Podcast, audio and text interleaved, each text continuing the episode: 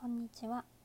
あゆリーディングでは日本国内で著作権保護期間の満了した作家作品が数多く収録閲覧されている青空文庫から読みたいなと思った作品を選んで朗読します。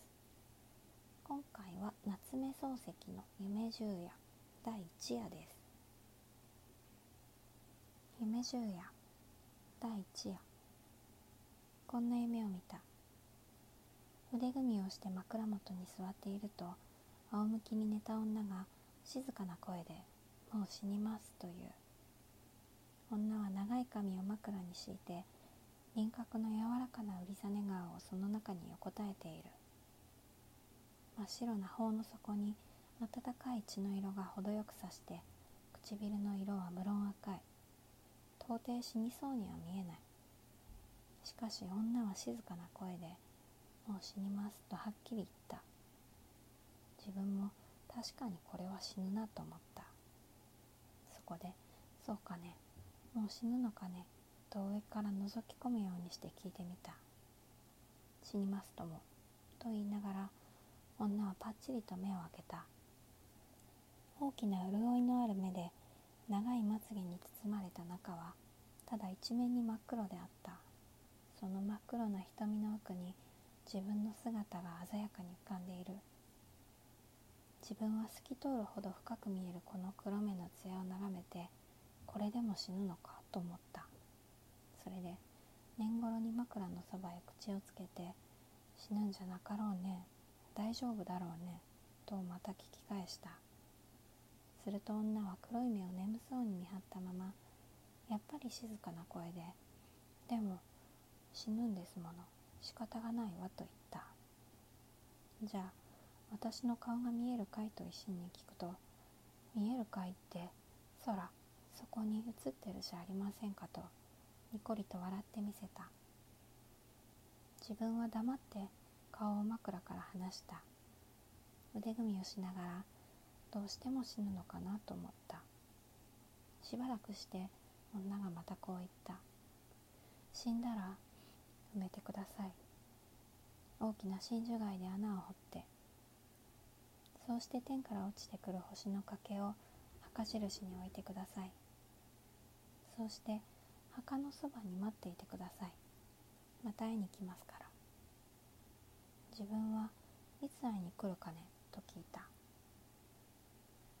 日が出るでしょう。それから日が沈むでしょう。それからまた出るでしょう。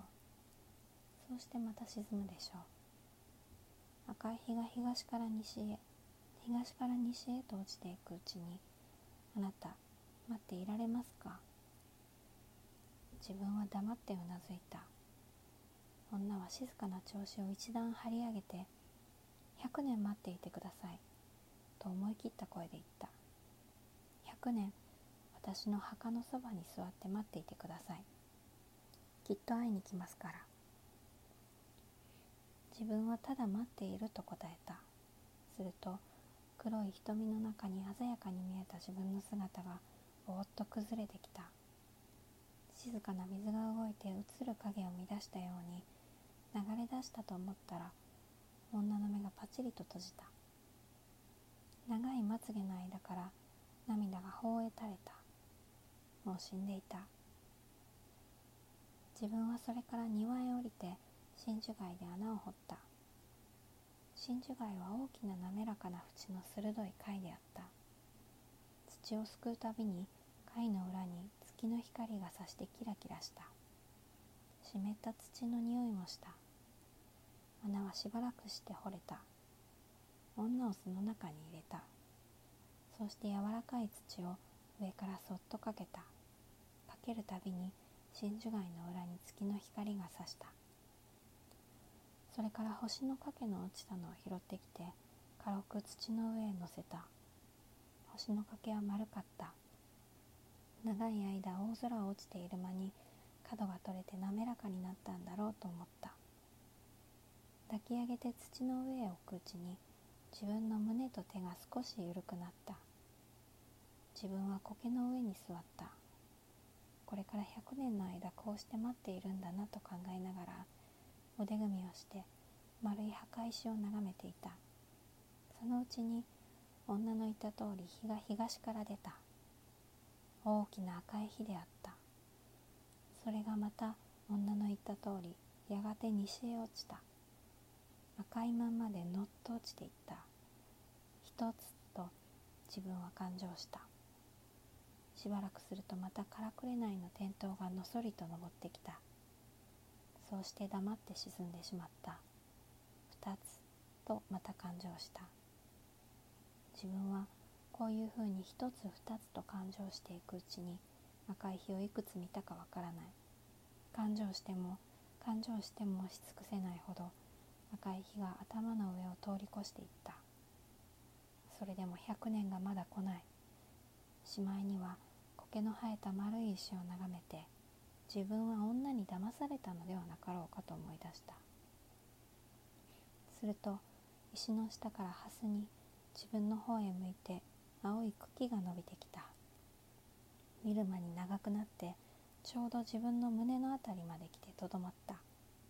と思うとすらりと揺らぐ茎の頂に心持ち首を傾けていた細長い一輪のつぼみがふっくらと花びらを開いた。真っ白な百合が鼻の先で骨に応えるほど匂った。そこへはるかの上からたりと梅雨が落ちたので鼻は自分の重みでふらふらと動いた。自分は首を前へ出して冷たい梅雨の滴る白い花びらに接吻した。自分が百合から顔を離す拍子に思わず遠い空を見たら暁の星がたった一つ瞬いていた。100年はもう来ていたんだな。とこの時初めて気がついた。